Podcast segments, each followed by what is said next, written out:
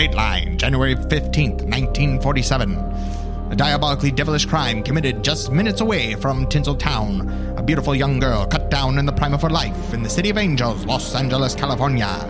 Los Angeles police are baffled by the absolute brutality of the crime and have launched a citywide manhunt.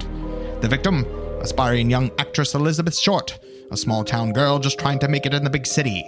The police aren't for lack of suspects either. Soldiers, socialites, and suave actor extraordinaires are being investigated. What have they found? Who's responsible for one of LA's most legendary murders? Join the theorists as they pound the pavement and try to figure out which John Doe did in the dame in The Black Dahlia.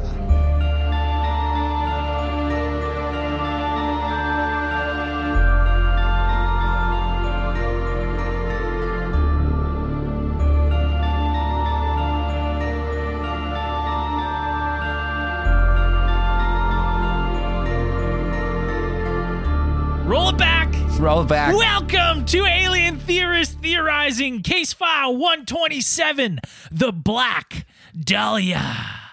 I'm Braden. I'm Zell. I'm Dan. And I'm Andrew. That's the crew back live with minor Uh, that was. Uh, minor live stream issues. I, you guys were all fucking muted the first time. Thank Oh, what? So they, no one even heard my No. bad intro? No. Good. It's a fucking perfect. blessing. It's god That's awful. That's very favorable for me. Uh, what do I sound extra nasally today? Yeah, you sound. You like, sound you sound hor- like yeah, shit. You sound horrible today. Really? Uh, I don't know. I Just think fucking it's mute him.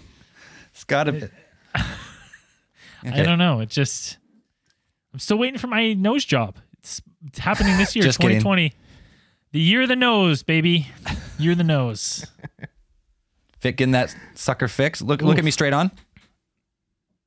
Oh yeah, it's about three inches to the left. Yeah, don't look at anybody straight on. Yeah, pop Kind that of tilt back your into head a place. bit like a curious dog. That I, looks a I little need more it straight. fixed now because ever since I got my teeth fixed, I have a Tom Cruise tooth now. You got a center in the tooth. middle of your face. Yeah, just a centered bad. So I got to get my nose fixed now so I can not have the Tom Cruise tooth. But look how well he's doing. Yeah. Is he though? I mean, but it's, honestly, Braden, at this point, you're just kind of putting lipstick on a pig, anyways. Who cares? oh, look at you today, eh? Just, full of Just good razzing your berries. Swinging. Uh, All right. Yeah, well, that's that's fine. the long-awaited case file. Ever since we did Elisa Lam way back, we always said we're gonna do one on her. Are Did we though? We did. Did we? Yeah. Phrasing. We did. I remember talking about that, and we're like, "Oh shit, same place, same area. We got to do a case file on that." And then we never came back to it. I know. I was so excited when I was going through the suspects for this one because I was like, "Oh, you know, you know, fucking Jack was there. You know, he wasn't. He Jack's was back? He wasn't. No, he wasn't born yet. No. He was born in the fifties. Hmm. Fucking bums me out. Too bad. Yeah, I was looking forward to doing the voice again. Yeah, Doesn't mean you can't sneak him in. like I just did. Yeah. Anyways, Um, well, instead of let's not get into it right now. I've got a couple things for a little bit uh space news. what the shit? Space news. I wasn't even prepared for it, man. You can't Yeah. drop that shit on him. Surprise. I thought you wanted me to mix it up. Who said that? No, nobody when says did that. we say that? Just trying That to was be for a the wild agreed card. upon. Just for the randomatron, we said mix it up. Stop trying to be a Fucking wild Brandon card. keeping okay? us on our I toes thought- I here. th- Jesus. Okay, sorry. We don't have to do. We can do it later. No, late. we played the music. Played the now. music. You Now can't you do it have to do it. He doesn't. No, watch him not have any. He's got no space news. I, no, no. I got some space news. Don't you worry. No auroras. Zero auroras. Uh, Thanks for listening to No. Space News, everybody. and I've got some interesting away we go. Uh, a powerful radio signal from deep space appears to be repeating in a 16 day cycle. Hmm? That's not interesting space news? Cool. it's kind of cool, but also Uh, like pulsars do that. So Every 16 days, though? yeah, pulsars are like some pulsars are like clocks. So they send out like fast radio bursts of like radiation, fast radiation bursts, anything like that. So it can be some of can be pretty on time. Or even if you, I think one of the theories of that that whole fast radio burst I read some was that it, it indicates like an orbital, like an orbital interference. So there might be like a planet passing in front of like a, a pulsar or something. So, astronomers with the Canadian Hydrogen Intensity Mapping Experiment, CHIME, collaboration in Canada, observed this cycle for a total of 409 days. And so it goes every 16.35 days, the signal, um, which is named, this rolls right off the tongue, FRB 180916.J0158 plus 65, uh, follows a similar pattern. For four days, it will spit out a burst or two every hour. Then it falls silent for 12 days. Then the whole thing repeats. They've it's been doing this for 409 days. They don't know what it means yet, but it could be another piece in the complicated conundrum of fast radio bursts. Alien signals. Alien signals, be. baby. They're out there. That's cool. That's pretty cool. As cool. soon as you as soon as there's a pattern, it's you're kind of like it intrigues you a little more, right? Yep. makes you i'm like ooh pattern uh, i also had um, the white house requests significant nasa budget increase to fund artemis project or program Woo, cash money for the Ooh. nerds, for the space nerds. How much extra? uh, they're gonna it's gonna that's it's a 12% increase to 25.246 billion uh, for nasa in the 2021 fiscal year that's up from 22.629 billion so a little more money for nasa to fund their uh, missions to mars and moon and all their endeavors lying to us and making s- space leds keep the keep the fake internet ISS camera going, the fake ISS feed going. Yep. Cut it out right when. Uh, I don't. I don't that's all i had for space news Or How do people do- fake high def in- images of Earth from space? yeah How do people de- about debunk the continuous stream from space? cgi No, I, I, because someone says like, oh, I don't- they only they only show you for three minutes or something. And I was like, I just watched an hour and a half live steady. It's pretty. It's really relaxing. Like you watch cool. it. They have really pretty cool music set to it. I have no idea what the fuck we're talking about. well about. that's why right we know it's fake there's no music in space What, Oh, what right. is happening? What? What? Space news, baby. Okay. Yeah Space news over. yeah that's it that's all i had for space news that's why i thought we'd do it at the beginning because it just had a little bit of space news Oh shucks. Get it out of the way. Make room for the topic at hand. yes Bring it. Bring it. black dahlia well andrew you've been chomping, hyping yourself chomping at the bit. Don't remember last time you guys made me fucking do one of these? Didn't go well. It always goes well. No, we're fine. It's good. are you gonna read off pod. your little script or are you gonna do it from the heart From the heart. Am I? You seriously guys are dropping this on me last minute? I got to do this. Uh, You, I, What you wrote. mean last You, minute you're the, you're the one who's wrote- been like you brought up the whole topic. First of all, And listen, like- listen. Al Pacino has an nothing to do with this fucking case file. I don't know where to start. Okay, I mean, I saw the movie. Josh Hartnett's in it. He's good. Good shit. Guy's a babe. Yep. Doesn't do much. You know that he was offered the role of Spider Man. Turn it down. Did you guys know Andrew, that? you sent us ten pages of notes. Yeah. Yeah. Copy and fucking paste, man. you you had a written intro yeah. I well, so did Dan. He's I didn't write an intro yet. Okay, listen. Let me give me five minutes to get the fucking peanut butter out of my mouth. no. he's Like, he's just pandering pandering to people because people think he doesn't know, but he knows. knows Yeah. what? You fucking know. people this are calling case. you andrew pacino Uh, wow, that's the greatest compliment I've ever gotten in my entire life. yeah yeah well Okay, so Your we're we, we IMDb's. getting right into it then? right no, into it. it's- so what's what's Bust the black open the dahlia case. about? fucking nervous now. I'm But gonna- bust open the case. Well, d- d- one day there was a lady that was walking down the street. That's what it's gonna sound Okay. like. Okay, you ready? She was walking down I the do it in your Pacino voice, and that would be better. Okay. Ooh, ah. Okay, so one day there was a la- no. Okay, on the morning of January fifteenth, nineteen forty-seven, Betty Bersinger was pushing her three-year-old daughter Anne in a stroller down the sidewalk, heading to a shoe repair shop. She paused when she noticed what she thought was a mannequin lying in the grass. But as soon as she looked closer, she discovered something very alarming: a mutilated corpse. Fuck. She grabbed her daughter. And hold Anne- on, hold one second. Yeah. If you didn't already know by the name Black Dahlia and Andrew just prompting the word mutilated, um, this case goes through some sensitive stuff. So if you're one of those people like, I wish you guys warned me, It's like, Oh, yeah. Here's your warning. He just said mutilated. No, We're listen, gonna get into like it. mutilated, Mutilated. And we're like if you're watching Yeah. live stream, I got fucking. pics. We got pics. We got pics. Pretty gross. yeah. So like yeah, it's getting it's rough. Put so the kids to bed. Put Yeah. the kids to Yeah. bed. So, Just let them watch The watch show is rated 18 plus. Good old plug Betty your. B. Good old Betty B. Grabbed her child and ran to the nearest house, where she told them to alarm and let the police know what she saw. A few minutes later, the authorities arrived and kickstarted what would be the most mysterious murder case in LA history. God damn. God dang. God That was damn. good. That was Yeah, great. you did a, you did a fine job. There you I'd go. say that's a pass. That was good. Right. So, uh, let's get into what did they find? They I know they thought why did she think it was a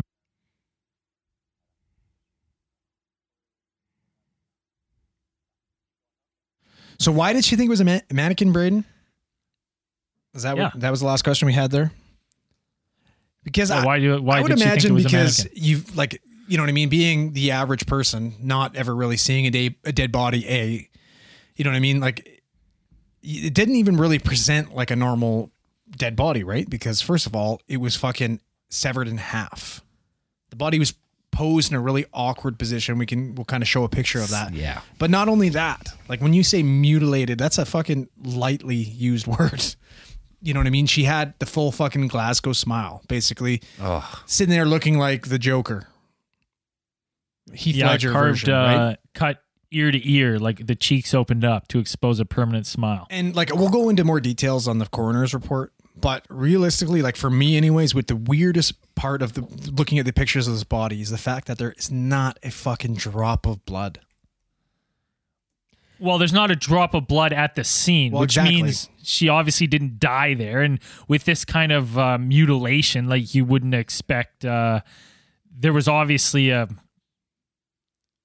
a kill area that was private for because there was, you know, there's evidence on her body of prolonged torture as well. Or or you can't find blood that's been drinking. Vampire. shit Zell, do you know about this?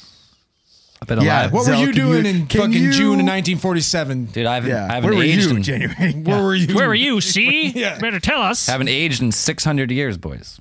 Listen here. Tell us a scoop, was Zell. six hundred years ago. It's like seventy. So But yeah, that's cool. it, it- you know what I mean? So it was a pretty bizarre sight. And like we'll get into more details, but like we're talking severed in half, like right right at the uh so it's called a hemiporectomy. A what?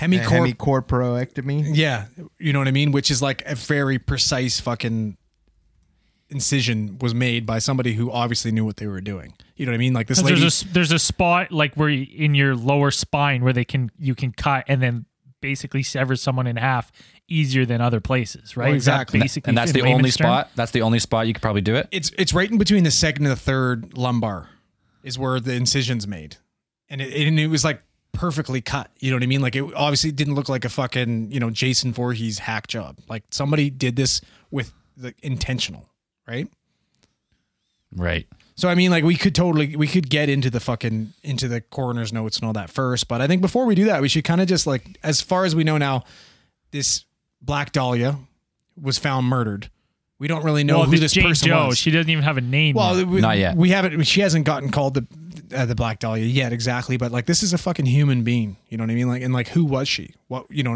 What was she doing there? You know what I mean? I think that's kind of important to dive into. Yep. Okay, tell us about it. So it ends. Turns out that they were able to ID the the DB at this time because it was just a DB as Elizabeth Short.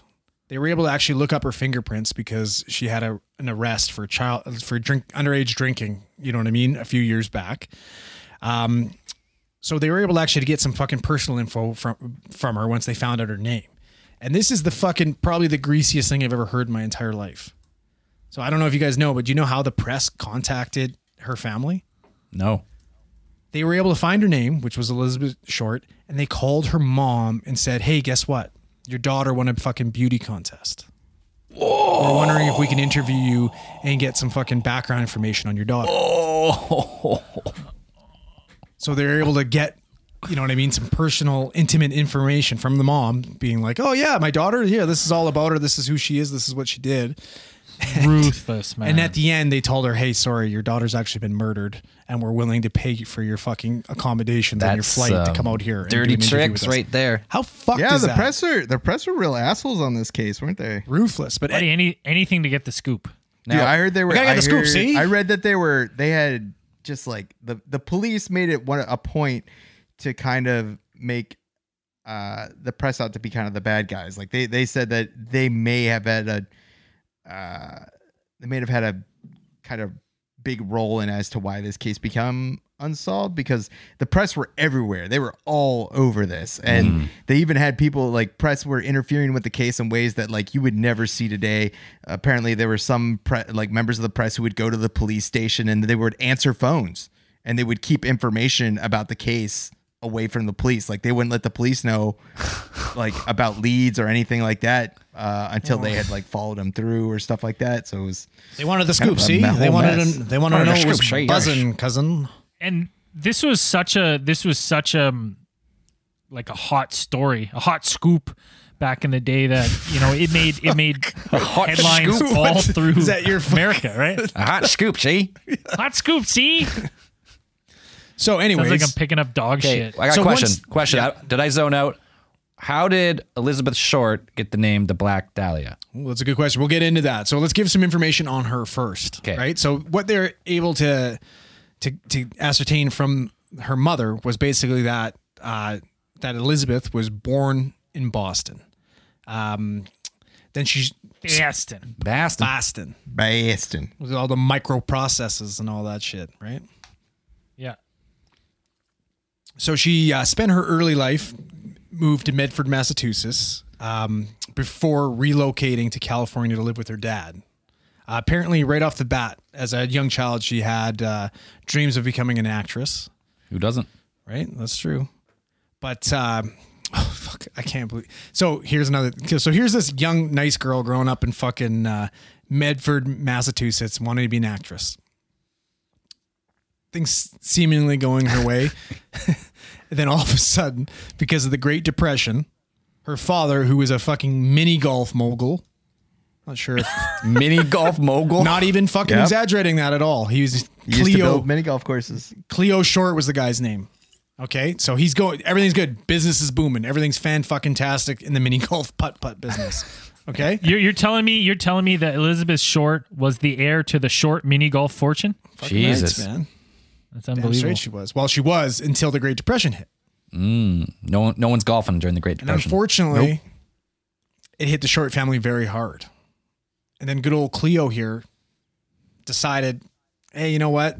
I can't afford to have a family and a bunch of daughters anymore. So Cleo drove his car to a bridge, parked his car, and what everyone thought was jumped off the bridge and committed suicide, right. Which we later find out was not the case. Which, you know what, could have potentially led to a little bit of unfortunate daddy issues by poor Elizabeth. But, anyways, so Elizabeth thought her dad was dead, kind of was raised in Medford. Dad one day, twelve years later, sends a fucking uh, sends a letter being like, "Hey, guess what? I'm not dead. Not dead. I'm living in California." Psych. Surprise! so Elizabeth decides, "Hey, you know what? California seems like a good place to pursue an acting career," and moves in with her dad. Unfortunately, that only lasts about a week. Yeah, I would imagine. Well, exactly. Like the guy's a, obviously the guy sounds like a little bit of a piece of shit, right? Like fakes his own death, whatever. Yeah. So she moves in with her dad. Things go well for a couple days, and then they start fighting. He starts complaining that she stays out all night, um, and then he boots her out. Get out. Get the fuck Oh, out. and you should read like there's you can read the actual like they, they interview him when she ends up dying, and you listen to this guy talk, and it's fucking horrifying. He basically says like, "Hey, you know what? She wasn't willing to keep to clean the house and take care of me, so I kicked her out." He killed her. Ooh, well, he was a suspect. A wonderful 19, 1940s male mentality. yeah. Times have changed. So after she got kicked out of her father's home, she took a job at, uh, which is now she took a job at an at an Air Force base, which is now the Vandenberg Air Force Base. I'm not sure where that. Do you know where that's located, Dan? Vandenberg. Vandenberg Is that Air a place? Force I don't know. Yeah, that's Uh, shoot, I can't remember. Nope, not off the top of my head. Uh, Vandenberg Air Force Base. I thought it was in Los Angeles. That's what I had, but I don't. It's in it's in yeah California. Oh, Yeah. there you go. So she she she took a job there, um, and actually ended up shacking up with an Army Air Force sergeant, who ended up beating the shit out of her. Which is you know Wait, what I is mean? this? Are you talking about Joseph Gordon Fickling? Andrew? good question? I don't know. I don't have his name down.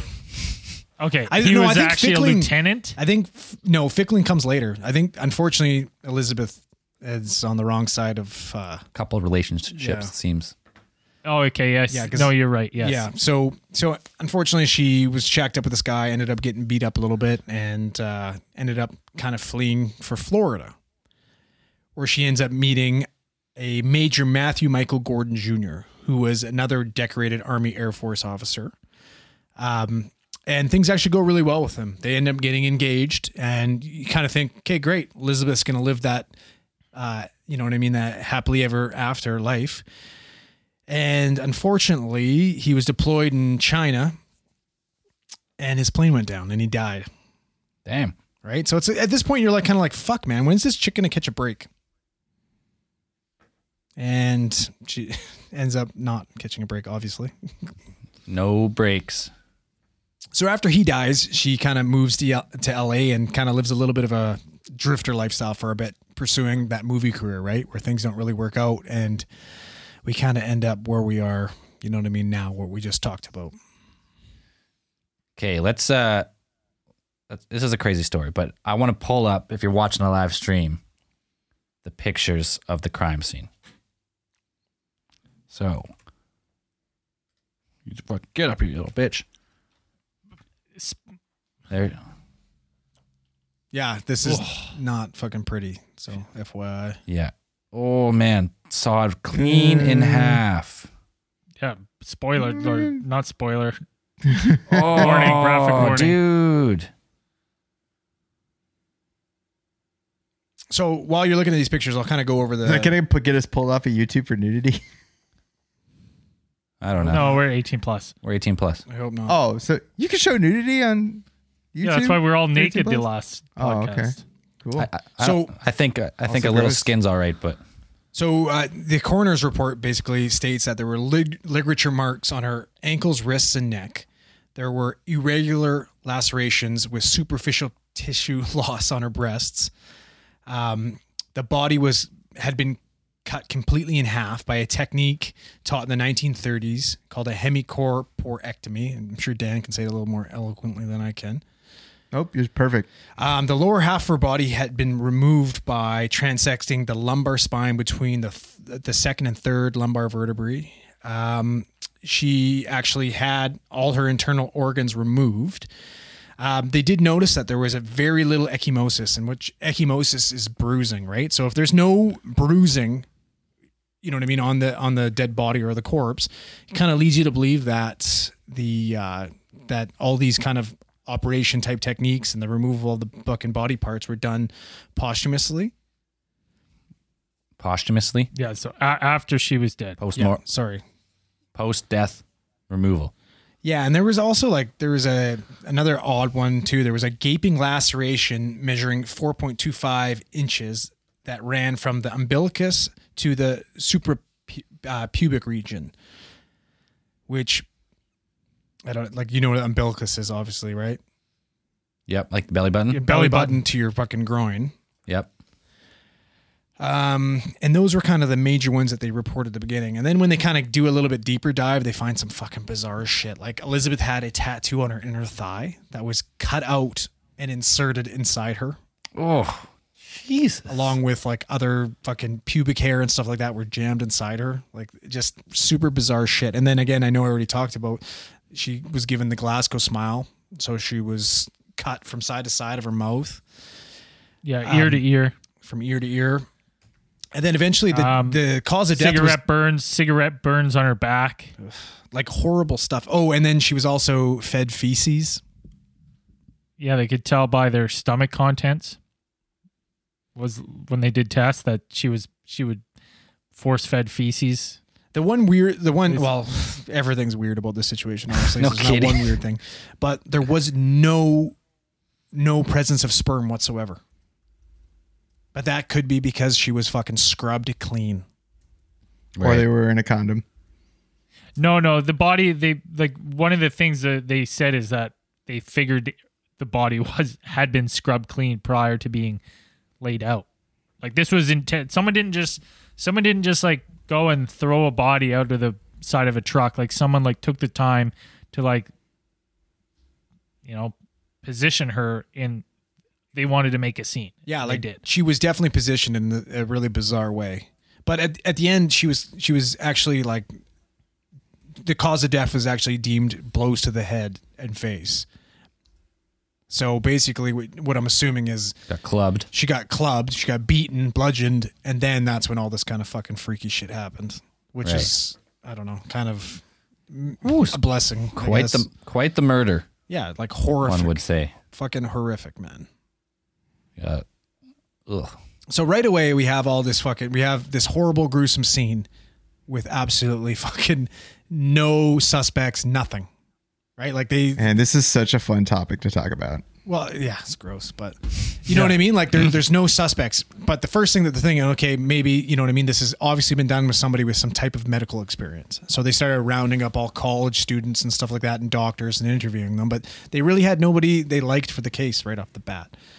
And which like I you know what I mean? I don't blame them because I feel like in the 1940s you had like a 99% chance of getting away with a crime unless you were caught there. You know what I mean? Like It does feel like the wild west of like totally. yeah. You know what I mean? Like unless you think that- fucking wrote in blood, like I, I, did was this. here, this was me. Yeah, you got minimal forensics. I mean, you got fingerprints and stuff, but if you're not imprinted already,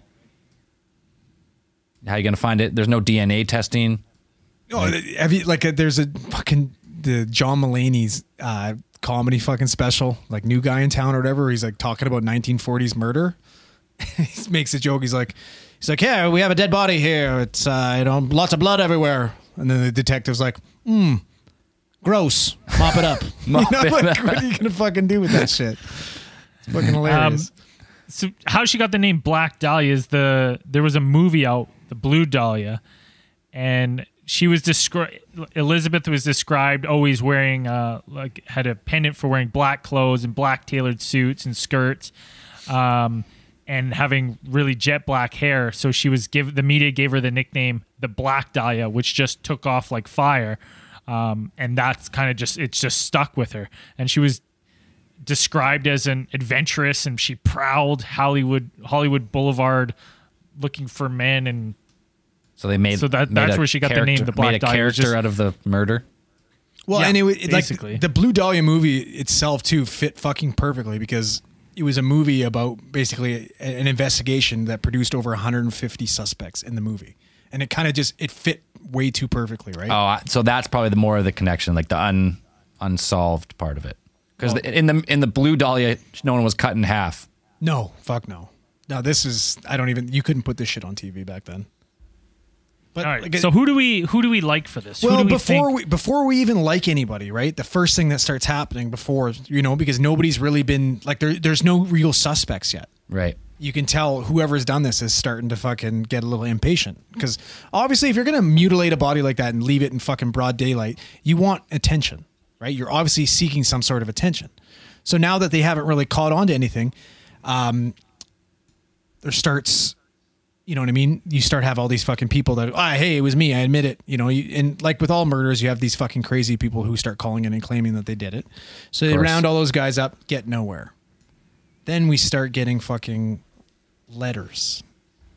oh that's right So on January 24th, a s- suspicious manila envelope was delivered to the U.S. Postal Service. The envelope was addressed to the Los Angeles Examiner's office. And Zell, I sent you the links to that. You should pull those up. But it's like, you know what I mean? It's exactly what you'd expect when you get these fucking letters cut out from a fucking newspaper. You know what I mean? Like it's like we've seen Yeah. it. I don't know how many different times. It's pro- you know Yeah, what? it's This like might be the, stereotypical this might be the the original one. This might be where they got that fucking idea from, right? Right. Okay, I have two. There's two letters. There's are, are these the ones with like uh po, like newspaper clippings pulled out. Yeah, exactly. All right. So here's one of them.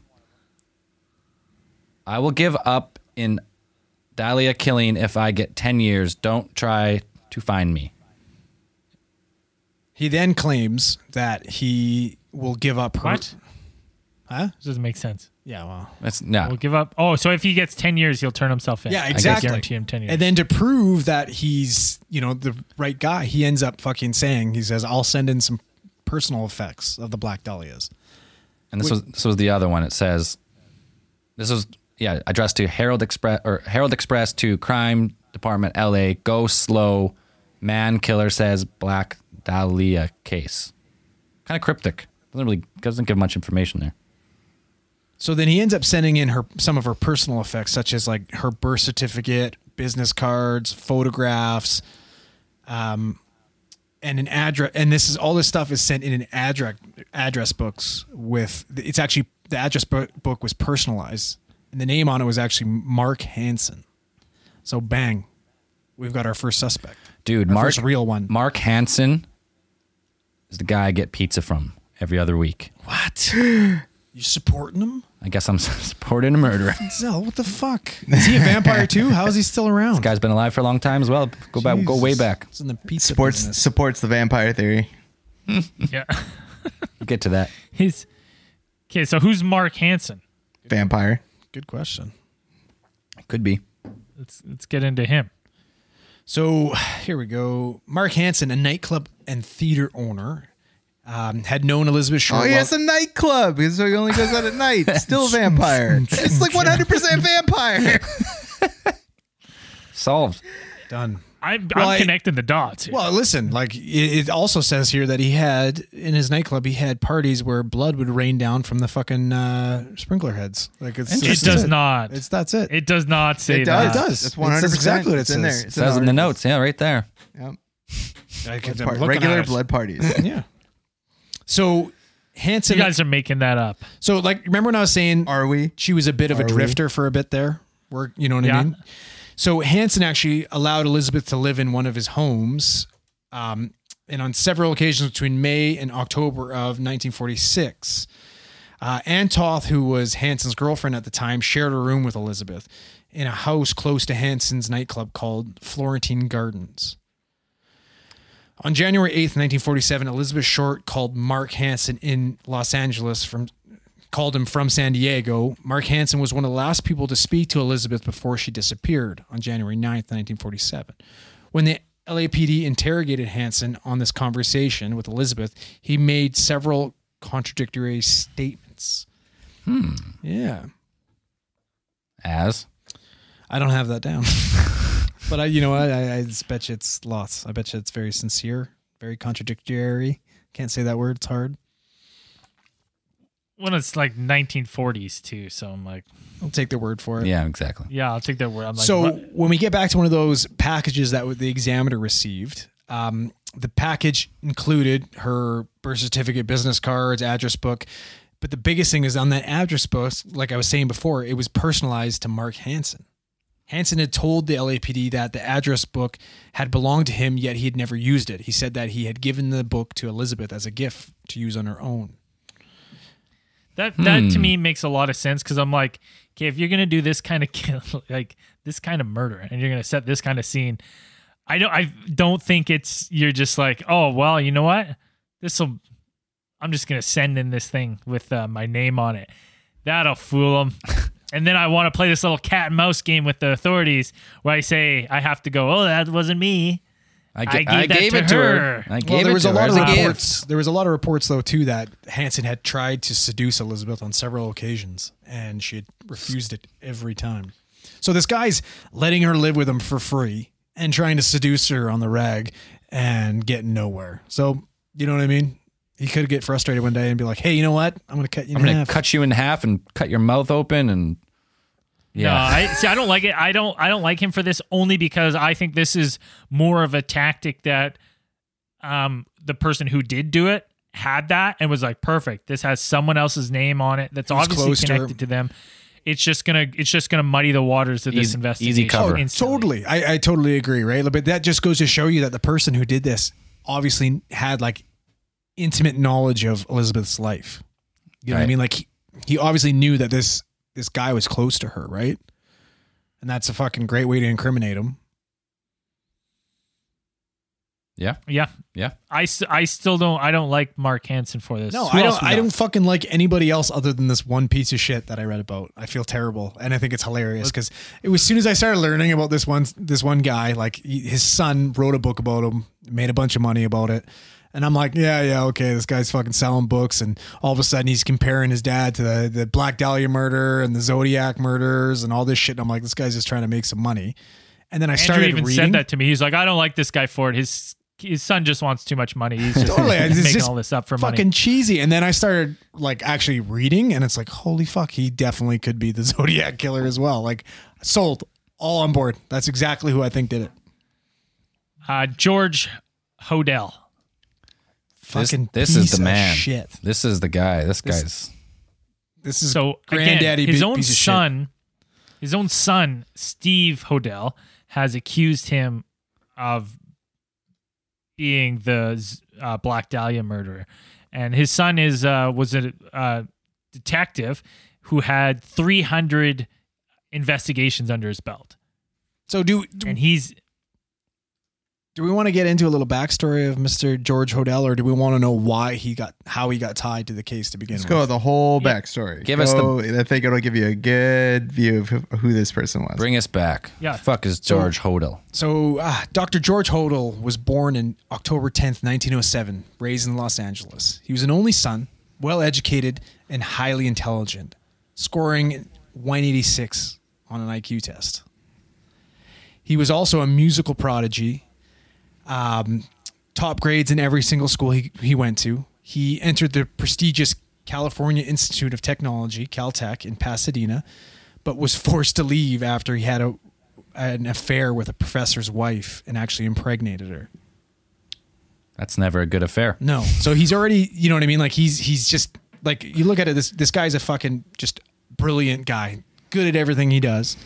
Uh, Hodel then graduated from Berkeley pre med in June 1932 and enrolled in medical school in the University of California, San Francisco. So he has some knowledge of the human anatomy. There we go. Right, there's a little bit of a red flag to begin with. Um, after after getting this medical license, he uh, he had success and be- ended up becoming a what the fuck was it again? He was he was the head of like venereal disease research the social hygiene bureau. the- That's right, yeah. the Social Hygiene Bureau. And you know what I mean? He was kind of like a, he was a mover and shaker in Los Angeles in Los Angeles in the early 40s, right? He ended up becoming fucking friends with a lot of famous people, a lot of important people. And you got to think too, right? He's the head of the hygiene the Social Hygiene Bureau, which included stuff like venereal diseases and STDs and stuff like that. So you got to assume he's going to have fucking serious information, serious blackmail on people, right? Like he's going to know a lot of intimate details about a lot of different people. ooh, Um, a lot of a lot of important and so, like not important, but celebrities and like powerful people. Totally. He also shared an interest in sadomasochism and the darker side of art and philosophy. Sadomasochism? Yeah. What's does that, that mean mean? exactly? Good question. Maybe Dan. I think he Uh, basically if you've ever if you've ever seen the movie Hellraiser, then there you go. Ooh, like a lot of leather, a lot Yeah, of a nails. lot of leather, a lot of nails, a lot of weird shit. Okay. yeah, here, so he enjoys like inflicting pain. here it is. Is the sadomasochism is the giving or receiving of pleasure from acts involving the receipt or infliction of pain or humiliation? sounds fucking Hellraiser. horrible, man. Hellraiser. That sounds brutal. So he's in this lifestyle. He's living it up in the Hollywood scene, uh, partying, drinking, and definitely womanizing. Like this guy's going from wife to wife to wife, and basically, uh, he's basically a polygamist at this point in time, right? Um, he then purchases what is called the Sowden House in 1945.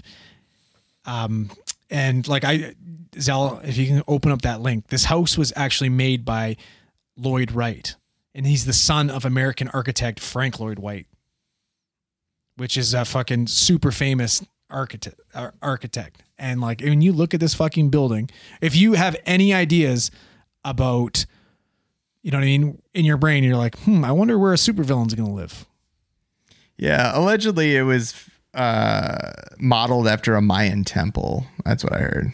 and it, it's exactly where it looks what that looks like. It's fucking crazy looking man. Like this is exactly what i'd picture and if you're listening like if Is this it? Y- That's the pool. Wait till That's you see his the house? Wait till you see the front of the house. Keep scrolling, man. It's like Oh shit! look at his fucking place. What is this place? Uh, that's a supervillain's lair. no kidding. Like that's Oh, exactly. 100% that's a villain's lair. No wonder you didn't want me to look at this. You wanted me to see it now. Okay, if you're not watching, that. if you're not watching the live stream, the pool has like it looks like it's a pool in like a pyramid complex.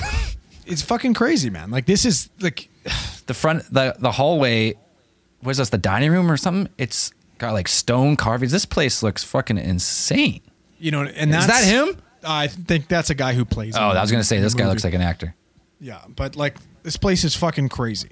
And this is where you know and he used to love hosting all these crazy sadomasochism, fucking creepy parties, right? This is the place to do it Totally, for sure. oh, 100%. So how does how does Dr. Hodel get involved in this? So he first kind of came under scrutiny in October of 1949 when he was accused of molesting his 14-year-old daughter Tamar Hodel.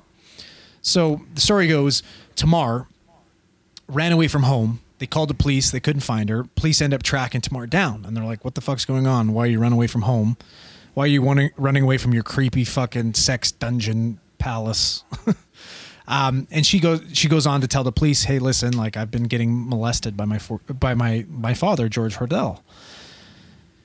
So they end up he she ends up going into detail during the trial and says basically she came home one day from a date and she walked in and saw her dad looking to be hypnotizing these two other women with his friend.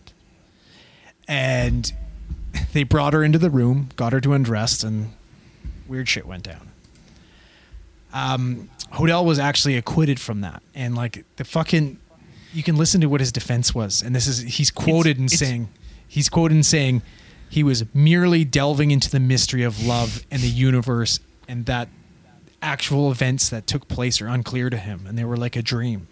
I can't tell if I was being hypnotized or if I was hypnotizing someone. That that gets you off. That's what got him off. I was on drugs. You there know, was and there was three witnesses in that trial that testified to seeing him have sex with Tamar which with his daughter. People saw it And then the- and so testified, and he they- still got acquitted. and they ended up just turning the tables and basically painting her as a pathological liar.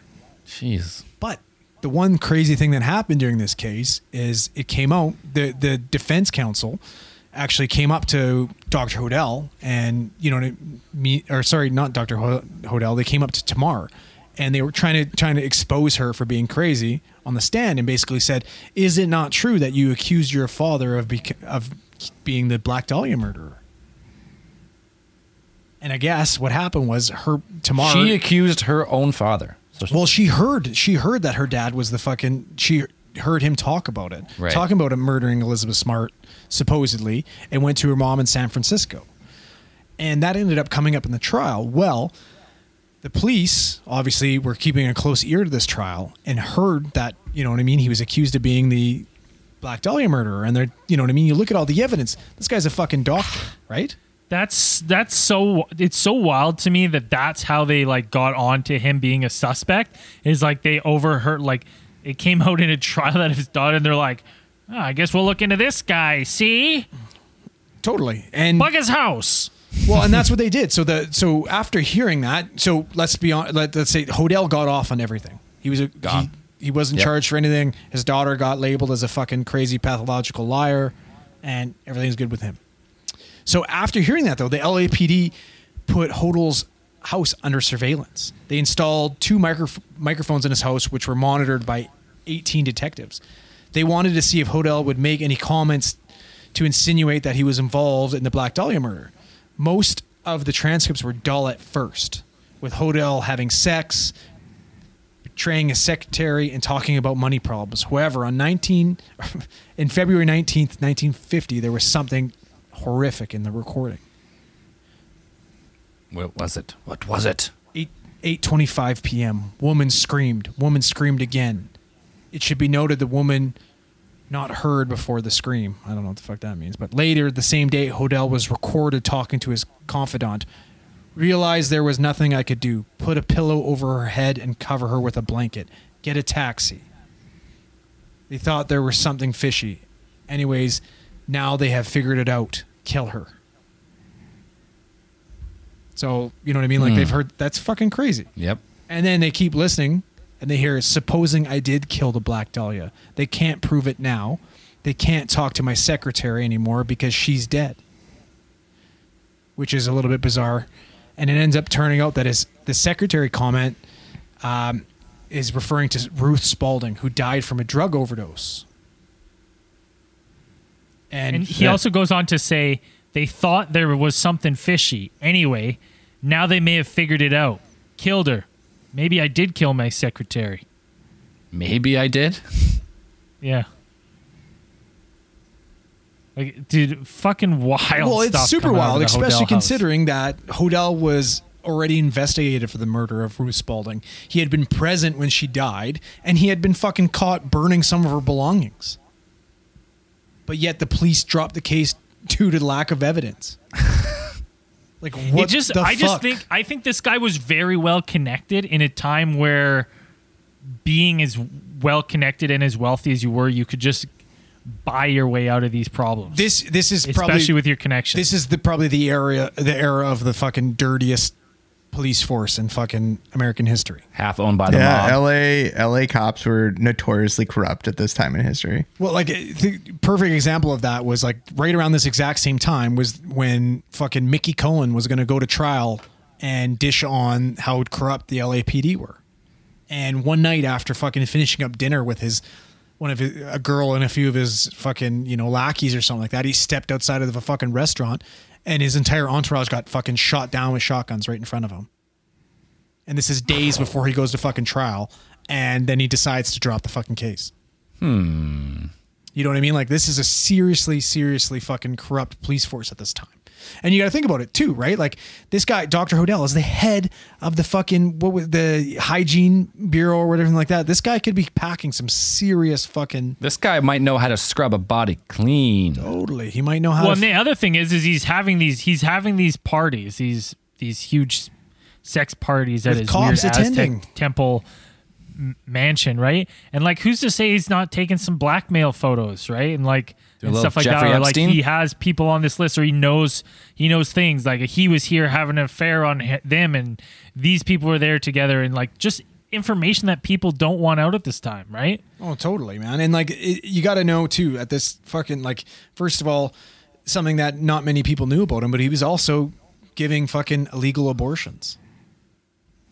And you look at a little bit of the research of the crime scene photos and the coroner's report, the incision made from the super pe- uh, the umbilicus, the super pe- pubic bleep. region. Bleep, bleep. You know what I mean? Is an incision that's made in hysterectomies and fucking you know what I mean? And he's got familiar knowledge, got in doing medical this type of knowledge. shit, right? Like it's it's fucking crazy. And then on top of that, you got to add in. I got to fucking. I can't find the fucking page, but um, his relationship with a really famous fucking artist. Where is it? Uh, Man Ray is the guy's name. So Um, Arch nemesis of Mermaid Man and Barnacle Boy. He also does art on the side. oh, okay. So Man Ray was a really famous surrealist. Um, he focused on a lot of fucking sadomasochism type art styles and stuff like that. And I guess George Hodel idolized this guy. He was a fucking huge fan, and they ended up becoming friends. He he ended up coming to his parties. They became friends, and he actually ended up taking a lot of like fucking family portraits and stuff like that for George. And they built this really strong friendship. And one of the really, really weird things about this is if you actually look at some of this Man Ray's artwork and compare it to the fucking crime scene photos, they are like eerily similar. Dude, here here's one of them. So this is his really one of his most famous fucking portraits called the Minotaur. Man Ray's Minotaur. And if you look at it, it looks exactly how Elizabeth Short's body is fucking positioned. Posed, yeah. You know what I mean? Like, how fucking bizarre is that? And then you look at another one called the Observatory of Time, and I think it's of Time and Love. It's a set of these like giant fucking lips where you can kind of see where they're stretched out, and it almost looks like it's got the fucking Glasgow smile. And he's got a couple other fucking portraits of this beautiful woman with this jet black hair, and it's they don't know who the woman, who this portrait of the woman's supposed to be but it looks eerily similar to fucking Elizabeth Short. Hmm. Now, Creepy. now another interesting thing about him, he he takes off. He doesn't stick around in the states for too long. Well, as soon as he gets brought in, as soon as he ends up getting fucking, as soon as he ends up getting kind of talked to about Elizabeth Short's uh, murder, he ends up fucking off. He ends up taking off right away. Where does he go, Brad? He goes, I think he goes to Hawaii, and then he goes Philippines. He goes, Philippines. Yeah, he goes to the Philippines, and then he comes back to Hawaii. But like, like perfect timing. Like, you know what? I'm getting the fuck out of here. You know what I mean? he, he he's probably who I like the best for this case, and only because you know his son has come out and been like, I'm fairly certain, almost to hundred percent, that my dad was in fact the Black Dahlia murder. He he matches he matches uh, handwritten notes of his dad's like talking about Elizabeth Short. Um, he found receipts of concrete bags that matched the concrete bags that were laying underneath uh, Elizabeth Short. The same that his dad bought the same day or the day before the murders. Like he he's got a lot of interesting looks, and then just dive into that a little bit more. So, like, one of the only things that they found at the crime scene was a fucking empty bag of cement. Right? Just like the cardboard. Yeah, just like Bag. the fucking whatever the cardboard bag. cardboard bag. Yeah, And then they have a fucking this guy has a receipt that his dad purchased bags of cement on the exact same fucking day that Elizabeth Short went missing. And he wasn't The a sa- contractor. No, and he's the same brand. You know what I mean? Like that's fucking crazy. Was And it same day here- here's- delivery? Here's, the one. Here's the one thing. The like I'll say with that. I can't imagine in 1940 you had this wide selection of concrete that you do now. That's fair, Just- but yeah, I'm just especially, saying. especially not bag, probably bagged concrete like that was probably a newer thing. Well, it, not only that though, but two, the one of the only kind of fucking things that they had to go on initially when they first fucking went around knocking door, knocking on doors to look into the case was the fact that somebody saw that evening they saw a black sedan sitting outside the exact same area that she was found for a few hours, and turns out Hodel owned a black sedan that looked was looked just like the fucking description that the guy gave. Huh. So you got the cement, you got that, you got his fucking surgeon pass, his weird freaky deaky sex fucking background. Him basically saying, him being accused of a murder already. Totally. Right? Well, and that's the thing Of is he could be linked to several different fucking shit. You know what I mean? Like I don't know. And then things end up getting a little bit even like a little bit free freakier. And this this is cool because this actually just happened recently. In July of 2018, Sandy Nicholas of Indi- Indianapolis, while going through her recently deceased mother's personal effects, discovered a dying declaration letter written by her grandfather, W. Glenn Martin Um, and this was this letter was 70 years old. It was October 26, 1949. The handwritten envelope read, "In case of Margaret Ellen or Glenn G- Glenna Jean's death," and was initialed WGM. So the letter was written out of fear that one or both of his teenage daughters might be killed. The three-page letter identified that W. Glenn Martin was a paid LAPD police informant and was working for Sergeant McCrawley. Um, he described his activities as working at, working undercover for the LAD, LAPD to help them discover and arrest corrupt police officers. In his words, it was it was to try and see if other officers could be oh I can't say that word that's inveigled into crime. Does You- that sound right? You can say it. Uh, inveigled? Sounds right. inveigled. Sounds like a word. I Sounds guess, like a let's word. go with it into crime. The Martin letter went on to say to say the name GH on 17 separate occasions, identifying him as a personal acquaintance of Martin's as well as Sergeant Macaulay's. And named him as the killer of both Elizabeth Short and the second lone woman, Louise Springer, the Green Twig murder victim. So GH, Oh, George Hodel. George Hodel. Martin's letter letter claimed Hodel. later claimed that Hodel. both he and GH George Hodel personally knew the Springer woman, and that he believed GH also killed her. Fuck. Right, All right. right. All right. I like I like George Hodel for this. I mean, his family. You can there's podcasts with his like granddaughters that go through like the story of how fucking crazy this guy is. Like his so his granddaughters, which end up actually being the the children of fucking his awkward incesty fucking love child that he had, which was Tamar. Isn't that fucking crazy? A little bit. Right? A little bit. and they end up going into this guy's fucking backstory. And it's like we're not even we're just fucking kind of like skimming the top of how much of a fucking creep this guy was. Yeah, there's there's a lot you could there's there's podcasts that go into George Hodel and his life. Dude, I just In stumbled into that depth. podcast. What was it called? Um, I'll fucking pull it up here real quick. Root of evil. Roots of all evil. Yeah, Roots, of, all evil. Root of The Root Evil. of all evil. Look at the podcast, podcast. Root of Evil. It's like I think it's like eight or ten parts, and it goes through the whole family story of why they think this guy was fucking a murderer, Black psychopath. But I mean, like out of all the people, and uh, like the Hansen guy, kind of you can tell mm, there might be a little bit there. He actually knew her, but like the other suspects were like country folk singer Woody Guthrie, and they Yeah, liked but him. yeah, but you know who else they pegged? Orson Welles? Yeah, but what? the- and there's there is there is some actual like George Hodel has the most information. That's why he's he's if I was a betting man, I'd put all my chips on him. But I was like, there are some interesting situations with Orson Welles in this case that raise some eyebrows. Totally. Like, they, I definitely think Orson Welles had a little bit more to do with it than fucking Woody Guthrie. The only reason they brought Woody Yeah. Guthrie in is because he sent fucking sexually explicit letters to a fucking fan. They're like, yeah, this guy's mother, he's a piece of shit. Probably did it. Let's, let's bring him in. His Oh, music Woody sucks. Guthrie, Follow the leads. sexual deviant. Hey, I got the scoop Uh, here. You know Orson- Woody Guthrie?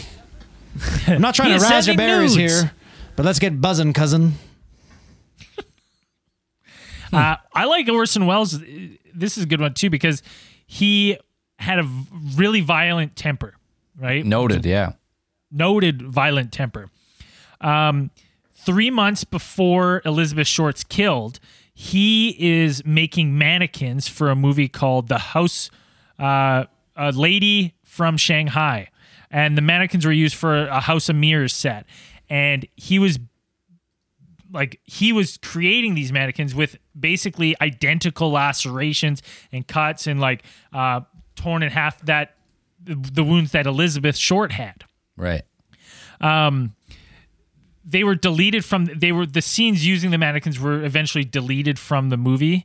Uh, but in one of elizabeth short's older sister virginia claims that before her death elizabeth had wrote letters home saying that a movie director was going to give her a screen test and this is shortly before she goes missing um, Orson Welles also had performed a magic act to entertain soldiers during World War II at the scene of the crime. So he was very familiar with that area. Um, he also applied for his passport on January 24th, 1947, the same day the killer mailed a packet to the LA newspaper. Uh, Welles left the country for an he then left the country for extended stay in Europe for 10 months after the murder without completing the editing of Macbeth, a film that he directed and starred in despite persistent attempts by the Republic Pictures to get him to finish the film. He was just like, "No, I'm not coming back. I'm not doing it."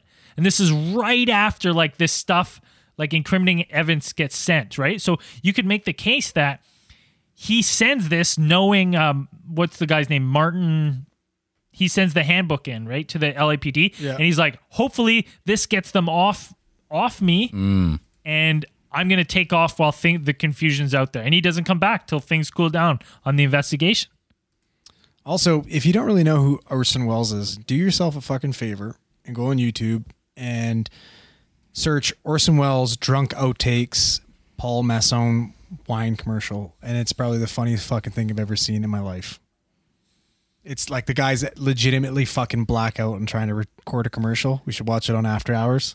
It's you will not fucking regret it. I don't. I, Yeah, I don't- would play it now, but I think we get flagged. fucking- I will say this though: Welles was never officially a suspect in any investigation with this case. Police So those are just took loose. The only real- So you're telling me that Orson Welles, the voice of Unicron from the 1985 Transformers movie, is a suspect in the Black Dahlia case? No, he wasn't a suspect, but there he like now looking Nobody at who voices a planet-sized transformer would be a suspect or a serial killer. Come on.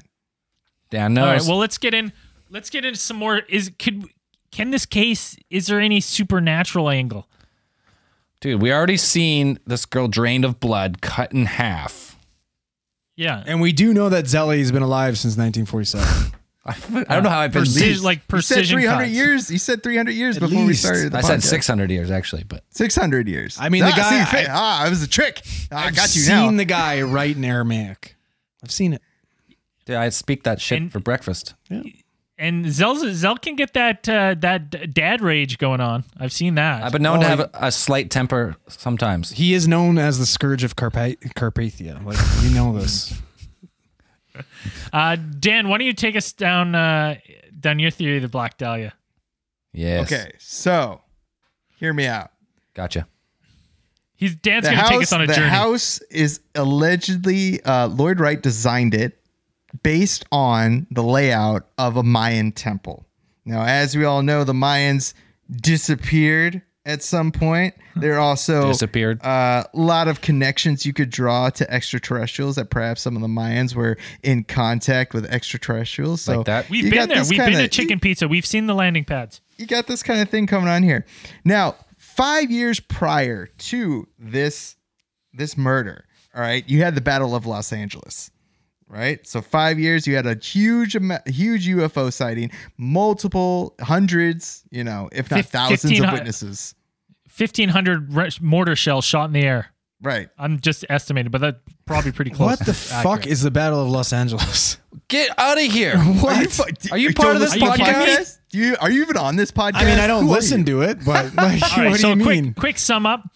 Um, what was the year? 1942. Yeah, exactly. February, it's February 1942. I'm pretty sure. I'm going off the top of my head. Uh, radar picks picks up an object coming slowly over top of California. They put out. They think they're being attacked by Japan, so they they're on red alert. They're all the air siren warnings are going off. And something, they get something in the spotlights in the sky. They spot something and they begin to fire mortar shells at this thing and they don't AA stop. guns, flat cannons, everything. Everything. They light up And the this is sky. legit. 1500 mortar shells. This is is 100% it. This is legit. happened. This is it. Yeah, 100% this is the happened. point. This happened. This is the was picture. This is one of the ABC wildest News UFO radio. cases. So that So was then five the- years before this. Yep. And this thing just drifts away. It doesn't it doesn't none of the mortar shells affect it. It just drifts away and then radar picks it up the coast and then it disappears. And the official story was weather balloon. Had to have been. That is weather balloon. invincible to mortar shells. That somehow struck Elizabeth Short. Now, in her the in half. months in the months leading up to Wait for it, in the wait for months prior to uh, the Black Dahlia, the discovery of the Black Dahlia murder of Elizabeth Short's body, uh, as recently as October. Uh, you had one George Adamski. Uh, George Adamski is a was a prominent uh, UFO. Sorry, did, did you say George Hedamski? Adamski. Podolsky? Oh, so it's George not, not Hodolsky? GH? Nope, oh. I heard George, George Podolsky. George Hodolsky That's better. could be. Hed- Adamski. Adamski. Maybe he changed it. But George Adamski was a prominent uh, UFO kind of researcher at the time. Also, uh, he was a self-proclaimed contactee. He said he did was in contact with extraterrestrials from places such as Venus, right? And he said that in October of 1946, he sighted a UFO in the Calif- in like in the San Diego area, so same state, right? So now you have UFOs in this area. You have this body which has been bisected, drained of all its blood, organs removed, reproductive organs moved, often a hallmark sign of an alien mutilation. And this same year, the Roswell crash. Oh shit! Oh shit! So you knew, so you know that extraterrestrials were in the neighborhood. I mean, And- have they done and like this have we is- seen bodies like this well, they other than Elizabeth Yeah, Smart? no, the, The, Yeah, there's the at one in least- there's at Brazil. le- yeah, Yep. the one in Brazil, the Guara, the Guaraparinga case that we talked about. in One Yeah. of our confidential. What- drained like, of what all is this? blood. Really? Looked like Yep. it had vacuum holes on it. Yeah, and laser cut laser cut incisions on the body. dude, it's Oh, ha- and it happen- digging this It happens now. with uh, like livestock too, right? The, a lot of Well, livestock. lives- livestock gets eviscerated. I thought. well, the drained of all blood and like you know mm-hmm. stuff removed doesn't seem possible. Oh shit! This is fucking hmm. cool. Especially the reproductive organs thing. The reproductive organs being removed or in that way or something. Yeah. Did they make them eat poo though and jam stuff up their vaginas? Okay, well that could be this, that can be explained by some sicko just walk by and sh- I don't know. Homeless people are weird. Homeless I've people got are nowhere weird. to poo. Maybe this person. Well, and and here's all, going to dance theory. One of the things one of the things I noticed about this is like a lot of the reports that you read and go into say that like all of her organs were removed, right? And then some will be like stomach contents, and I'm like, the stomach was there, but all the organs were removed. So I don't know what has what information has stood the test of time and what's been added. I mean, this is f- fucking you know how many years 60 80 years ago now Now you About- could you could say that even if it wasn't extraterrestrials, now extraterrestrials is a stretch, yes, but also you have this kind of thing where where organs were removed, which is kind of like a hallmark of human sacrifice. Ooh. Aztec You temple. have you got the ancient Mayan. You have ancient Mayan Aztec rituals, which did in some regions. You know, Eat the heart. especially probably during the 1950s and stuff. It was like kind of common knowledge, or believed to be common knowledge, that the human sacrifice was a Mayan Aztec thing. Uh, you know, ancient Central America rites. You know, maybe uh, getting into that surrealist, you know, I nihilist looking thing. Well, Got in a little bit we talk- right there. we talked about that fucking podcast a little bit, the Root of Evil or whatever, and like this guy's great or his is are they his granddaughters or great granddaughters? I can't remember. grand- i think they're great granddaughters I think it's gra- I think it's his granddaughter. So his granddaughters, yeah, I guess 80 years ago that makes 80 sense. years ago. Grand- Yeah, granddaughter. So his granddaughters actually go back to his what they call the Franklin house or the Sowden house. They go to this house and they visit it and they go in the basement and they report feeling like this really fucking overwhelming feeling being in the basement. And it's a creepy ass looking dungeon. And they drop to their knees and they cry and all this shit. And I'm just like, okay, you know what? I normally I don't buy into that stuff. But like I remember going to fucking Alcatraz and like walking in there and the fucking heaviness, man. Like I've never felt anything like that before. You feel the death. You can feel it. You know what I mean? And like maybe that's what happened. Maybe fucking Elizabeth Short was sacrificed in that fucking creepy ass dungeon. Well, yeah, he Well- the guy did have a fucking Mayan temple as a house. You know what I mean? They drained all the blood and you know took the organs, did some weird shit with them. I don't know. You know what? It could have been aliens. Hey, Definitely. occultism occultism was huge Totally. during that time. Like that whole spiritualist kind of thing was still kind of rolling around. You had like this was post this is post World War II, 1947. So kind of you kind of had that occultism stuff kind of still rolling around in there. So it wouldn't be I wouldn't say it would be far off. No, and it, it you know it could very well been fucking aliens or you know what I mean. But you know they could have done that shit too. They could have fucking operated. especially if it was a one-off because it's like i would i would be more i'd be more inclined to believe that the murder was like that kind of thing that it was some kind of human sacrifice just to like just to do it and see what happens Right. because you it was just you didn't find any other bodies like that because they definitely would have been in the news Well, no, there was tons of other bodies. So that's the thing. Like the lipstick killings and the fucking twig murders and stuff like that. There was a bunch of dead bodies showing up around this but they time. weren't all exactly But the just same. not no, like they this weren't one. exactly the same, but they were fucking pretty bizarre, just like the the uh, Black Dahlia murder. But they didn't catch on because they didn't have that fucking you know the catchy name and they didn't get all the press. So maybe this motherfucker was a serial killer. Totally. Well, that's what the guy that Steve Hodel, his son, claims that his dad in fact was. Like he didn't ha- ser- serial killer and could have in fact been the fucking Zodiac as well. He didn't have a like an actual uh, a, just one set way to do it. He would follow a whole bunch of different avenues to murder people. Well, there, you know, like you talk about like the fucking lipstick murders and stuff like that, and it's, you know what, I wouldn't be surprised. It- you know what, it actually kind of makes you feel a little bit better thinking that it could have just been the one guy. Hoping that there's just well, one maybe 'cause massive I, piece of I shit kind out of there. like I kind of like the occult angle of like maybe this you know we're giving too much credit for this to one guy and it's it's like a group of people right because it's like listen he was well connected he had well Hollywood had- in the Hollywood in the 40s and 50s was a weird fucking place. I bet you right? it and it's like is, so maybe man. these things were you know maybe this was a thing of luring young actresses and actors and and y- using them to do occult rituals this you know something to add at your weird is mine house Elizabeth Short actually didn't even have a single fucking acting credit. Okay, well, he, I, I just pulled something up here. I want to see what you guys think. So you got George Hodel, right?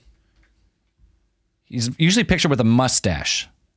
Now I wonder if he always had a mustache, cause the Zodiac killer is pictured.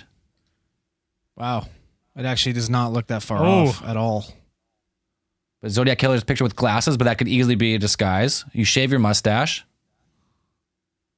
that picture i think the picture the fourth picture in This one here. That one there, yeah, that one, Looks like and him. then like, you go to Same same size fucking jaw, And then you go Zodiac killer. like same jawline. Huh. I don't know. That's a bad. That's a bit. That's a shitty drawing. That's a tough one. Yeah. it's a Like, re- you, you can you can make the case for anyone with a shaved face. To be honest, yeah, it's uh in fact, It's definitely Zell, not Dan. Go zoom in on you. Go zoom in on you. Zoom in on you. Yeah, it's it's Zell. oh, no. Now zoom in on uh, Zodiac Killer. Yeah, oh Jesus Christ! Uh, Andrew, get out of there. we're gonna find Andrew's body bisected somewhere in the corner. yeah. Oh, please don't. If do me a favor, cut it off. I don't want anybody to see it. Can you imagine just like like her body, unfortunately, like all spread eagle, all fucking tiny like that. That'd be horrible. But if I if I uh, if I bisected you, I get rid of the bottom half. Don't worry. Oh man, speaking of that, Braden will understand what I'm talking about. Man, I did a fucking like hit class today, and I wore Under Armours, so you know I was pig snouting the entire time. I Oh, couldn't yeah. put it away. Yeah. It was horrible, man. No matter how many times I fucking tried to readjust, just pig snout for fucking an hour straight. That's gotta wear. That's gotta wear a cup. Uh, I need gonna need to. I'm gonna start Gotta wear a cup. Searching for truffles. Yeah, fuck. Just pure pig snout in those Under Armours. It's terrible.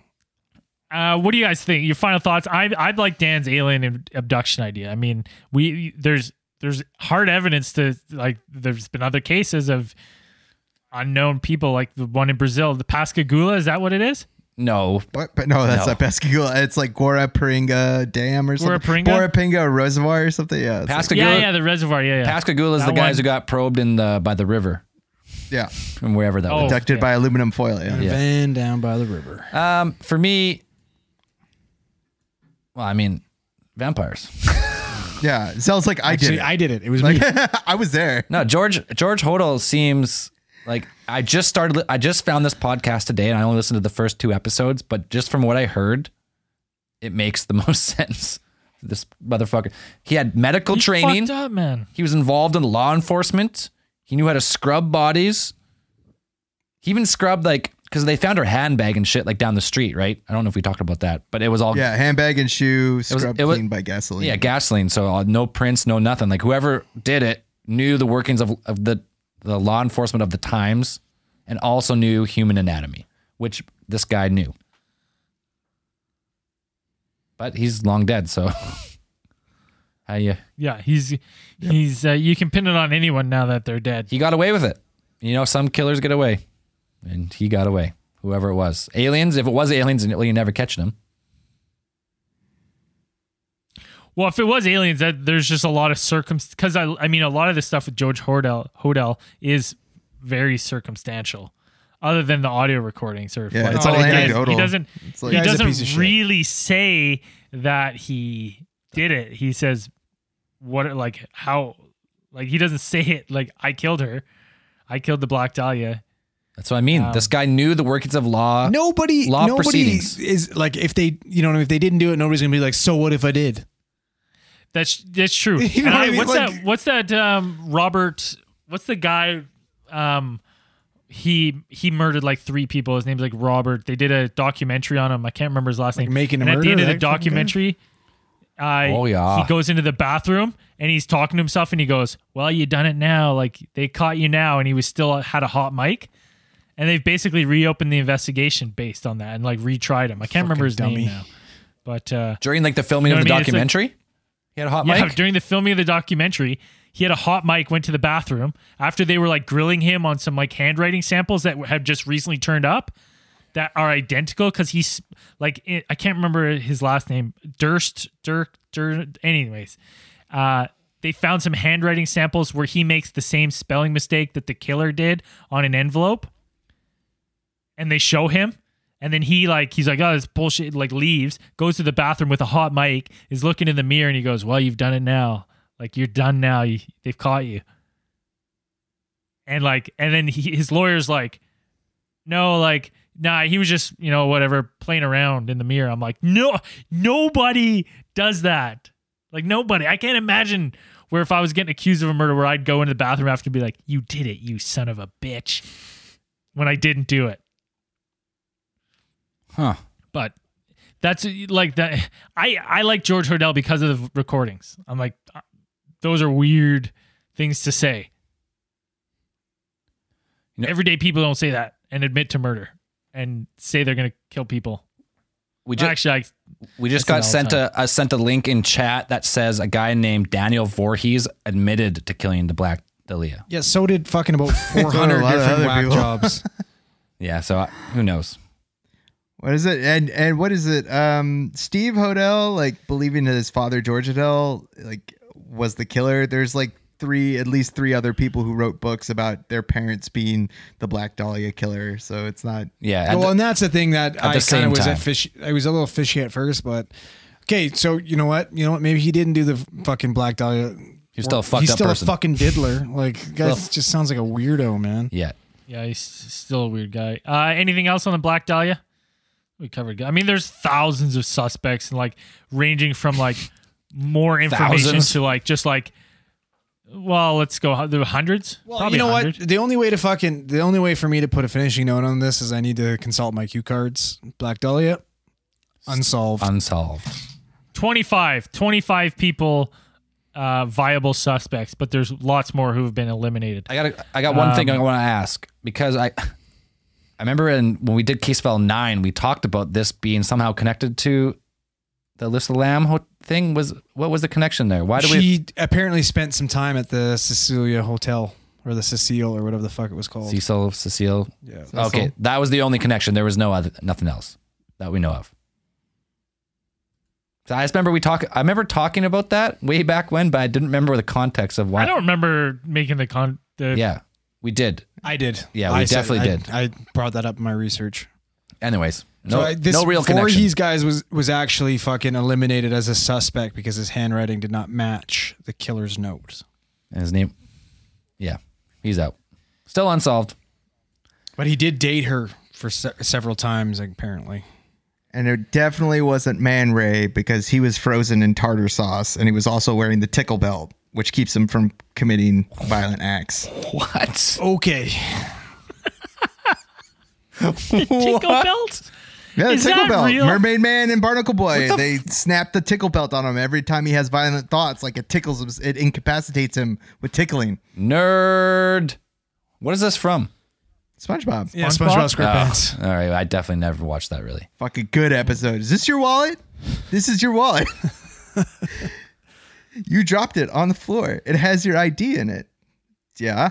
So this is your wallet. That's not my wallet. I don't. I, don't- I'd never seen. you, you got fucking white. Oh god, that's a that's a that's a real. I don't got. I don't got time to keep up with all these classic shows. SpongeBob. Um, all right, well, let's get into this month's meat draw winner. Which I need an air horn. I need an air horn sound effect. Yeah. But Yeah. I, What do I got? still can't get the. That's all I got. oh, Okay, I good still enough. can't get the my name generator to work now that Patreon's changed their Excel spreadsheet. Um, I'm still working on it. Next month I'll have the the wheel back working on Excel, but the random winner this month is Arya. I'm not going to say her last name. We met her at Alien Con. She brought us all NASA t-shirts. She's this month's meat draw winner. I think actually Dan Dan got two NASA shirts because the one was way too big for me. Oh, I I got have two one. NASA shirts. Oh, I you got, got, two. you He's someone got got two two. NASA shirts. I only got one. I got two NASA shirts. That's awesome. Thank you, Arya. you got some swag coming your way. Um, Some- until next month, everyone. Uh, Ten dollars or more gets you in the meat draw. Your odds are a little better if you're if you were wondering on twenty five and fifty. Uh, your odds are better. So far, it's I think it's been a twenty five and two tens, but Yeah, what's we, in there. So your your chances are greater. It's just the luck of the draw on my little Yep. Excel, Excel generator. Excel random generator. we'll get we'll get that we'll uh, get that video version going again soon, but right now it's fucking busted. Why don't we plug in the Randomtron and fire up a UFO case file of the week? All right, here we go.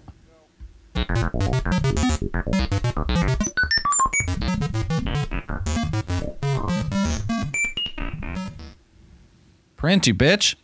There he goes.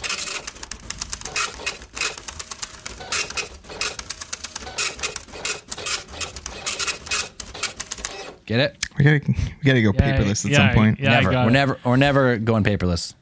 Ever. Um, We hate trees. again, Hate this trees. oh, it's a fan submission. Again, if you send in a fan submission, preface your email with "This is my name," and you can use it or not use it. I just got Has to anyone ever done that? Because like I feel like you say this every one person time. one person has Jesus. one person has um and d- my name is nick and i'm from new jersey i deliver for a bakery so i'm on the road most of the night one night i was delivering to one of the shore points seaside heights i couldn't help but admire the clear skies above the ocean all the lights on the boardwalk were off so it was nice and dark as I looked out into the sky, I began to see a bright orange light in the sky. The object didn't move at all for about 20 seconds, then seemed to disappear all of a sudden. Confused, I kept scanning the sky. I couldn't believe my eyes when I saw the same light north of where it was originally, a good three to four miles from where I'd seen it. Once I began watching it again, it moved faster than anything I'd ever seen. I've been to Atlantic City air shows where they do flybys and things like that, and this would have blown by any jet. The other thing I noticed as it flew off, I never heard the, a sound from the object. I thought I was a little crazy for about a week until I got a call from one of the guys I work with. He was doing that route that I was on the week before. He began to tell me that he was coming down the boardwalk not too far from where I would from where I was. He told me he just happened to glance up at the sky and saw a weird glowing orange light. He said it was moving slow, then would fade out, and another light would pop up right near it. He said he watched it do this for about a minute before it zipped off towards the ocean and he lost track of it. He said he was so confused what he at what he saw, and then I told him my story. The weird, fast moving, glowing object was seen by both of us close to the same area a week apart. We always talk about it because we would love to know if we saw aliens or maybe a weird craft that is top secret. Either way, this can go down as a UFO that we both witnessed. Hope you guys enjoyed my counter. Thanks, Nick. That's awesome. That's a dope story. That's wicked- groovy. Yeah, that's a good one. that's a cool one because I like that it's uh, the same time, right? We're seeing weird stuff going on in uh, in Dallas, right, with the drones the same time every night. I think it's stopped now, but a lot of people when they have these sights of lights and stuff, it's these periodic, re- reoccurring incidents. So Yep. it's that's an interesting one. Get some corroboration of it. Always jealous of these Wow. stories. I never get to see anything cool. One day, Because you're busy renovating the bathroom. one day we'll get you high enough, Zell. Busy not renovating the bathroom. Oh, dude, I've been I've been high enough to see stuff, but that stuff doesn't count. That stuff don't count. I haven't seen anything yet.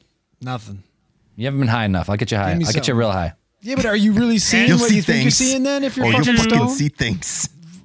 Yeah, it's because the rest of us look up at the night sky, Andrew. We're not going "Eh, eh, eh," peering over our shoulder back right, look for Andrew, monsters we'll- and What, murderers. I don't, what does that even mean? No, we're, Andrew, we're gonna get. Uh, I'll get you some. We'll get some DMT, and we'll go fucking visit the machine elves and the new dimension. Sure. I want to try that honey. I want to get after that honey. Dude, That'd people see these cool. fucking machine elves when they do DMT. Like a That lot sounds of fucking terrifying. Machine elves sound fucking They're terrifying. like fucking building shit. It looks like Santa's I workshop. feel like it's fucking Keebler elves that are Terminators. Sa- That's Santa's fucking horrifying. It's just Santa's workshop. That's where Santa's workshop comes from. People did too much drugs and they seen these little elves like building shit. Like, oh fuck. in the North Pole. In the North Pole. doing shrooms Sounds at the North Pole. horrible. Well, people, it, people. I don't. I don't think the set, the landscape's the same, but people see a lot of the same stuff. We'll we'll get to the bottom of it. We'll figure it out. We'll keep you posted. I got we'll mush- let you know. I got mushrooms inside. You want some? Hey man, I know. I've been taking THC. I know all about this, I know it. these drugs. I know about drugs and I'm devil's cabbage and being stoned. I've been there. So seriously, I'm Smoking the cool. reefer. Like, I, fucking- Hey. I, I took these fucking pills because I've been having really, I've been having terrible time sleeping because of my mm-hmm. shitty fucking work schedule. So I finally gave in. I took these pills. It's supposed to only be T, CBD. Um, I took them, fucking passed out like a fucking dream. Like it was amazing. I wake up like two hours later, like gasping for air, and I'm like, "Holy fuck!" I was like, "I forgot how to breathe. I can't go back to bed. Um, what happens if I forget to breathe again? I'm gonna die." And I sat in my bed for like 45 minutes, being like, "What the fuck is wrong with me?" Like, so I yeah, think they gave you the wrong pills. I think so too. I'm pretty sure I was fucking stoned. But yeah, Yeah, it sounds like it. breathe. sounds like something I don't want to do again. So. What if I forget to breathe? I swear to Um, God, I sat there and it took me fucking like a half an hour to be like, what the fuck? Like, like thinking about breathing, and you're like thinking about it too hard. exactly. That's exactly what happened. Yep. Uh, do we have a theory of the week? We do have a theorite of the week. This week it's Ethan Cox. Not just because of his name, but because he apparently has his uh he told us to say that give him a shout out and uh, he's a new Patreon supporter and he says to his partner Leanna, "Thanks for putting up with the regular case files playing while you try to sleep." So apparently she has to listen to us every night before they go to bed. Ah, yeah. Poor girl. Nightmares. Poor. Fucking nightmares. Listen to- Poor, That's tough. poor lady. Listen here to Listen to nasally Braden. no. Li- listen to a na- to sleep. an extra nasally Ray Romano in your ears all night long. My God. It's full I know. of I fucking heard Ray Romano the other nightmares day, of and I Ray don't- Romano I don't and hear Cheap it. Joe Rogan and Alex Jones. Yeah. pig babies, Joe. Talking pig babies. Come on, Joe, choke me. Eddie, Eddie, choke me, choke me out. I gotta go to the bathroom. Uh, Again. Zell, do you want to make up some more names of uh, new Patreoners? I'd love to make up some more names, make us make us seem like we're more popular than we really are. Dude, the, I'm telling you, these fucking people are just making up names ridiculous now. It's just to get us to read them. Throwing them on there. Actually, Jo- Edith Feethith. That was a real name. You've seen that? That was Don't a fucking you. real name. Don't believe you. It's really Search the Patreon, you'll fucking find it. It looks like this week we got a bunch of normal names, so here we go. Sharon Knight Melville, Ethan Cox, the writer of the week, Johnny Davis, Jeremy Rodriguez, Justin Reeser, Brandon Kennedy, Pablo Sanchez, Matthew, Chaz Ulrich, your daddy, Ron Pond. I guess could be. He's all our daddy. You're, you're getting better at making up names, Zell. Thank you. I'm working on it. Richard North Northrop, Tim Rushing, and I believe that's it. Thanks for joining, guys. Welcome to the fold. You know what? Uh, the last month or so, it's been about equal pluses and, and like a- new ads and deletes, and this week we went up a few. So climbing, climbing the ladder. Got a, cou- Uh, got a anything couple. else before we sign out and take this into after hours? So if you want to hear after hours, you got to get on our Discord channel and join us on Patreon where we talk for a little longer.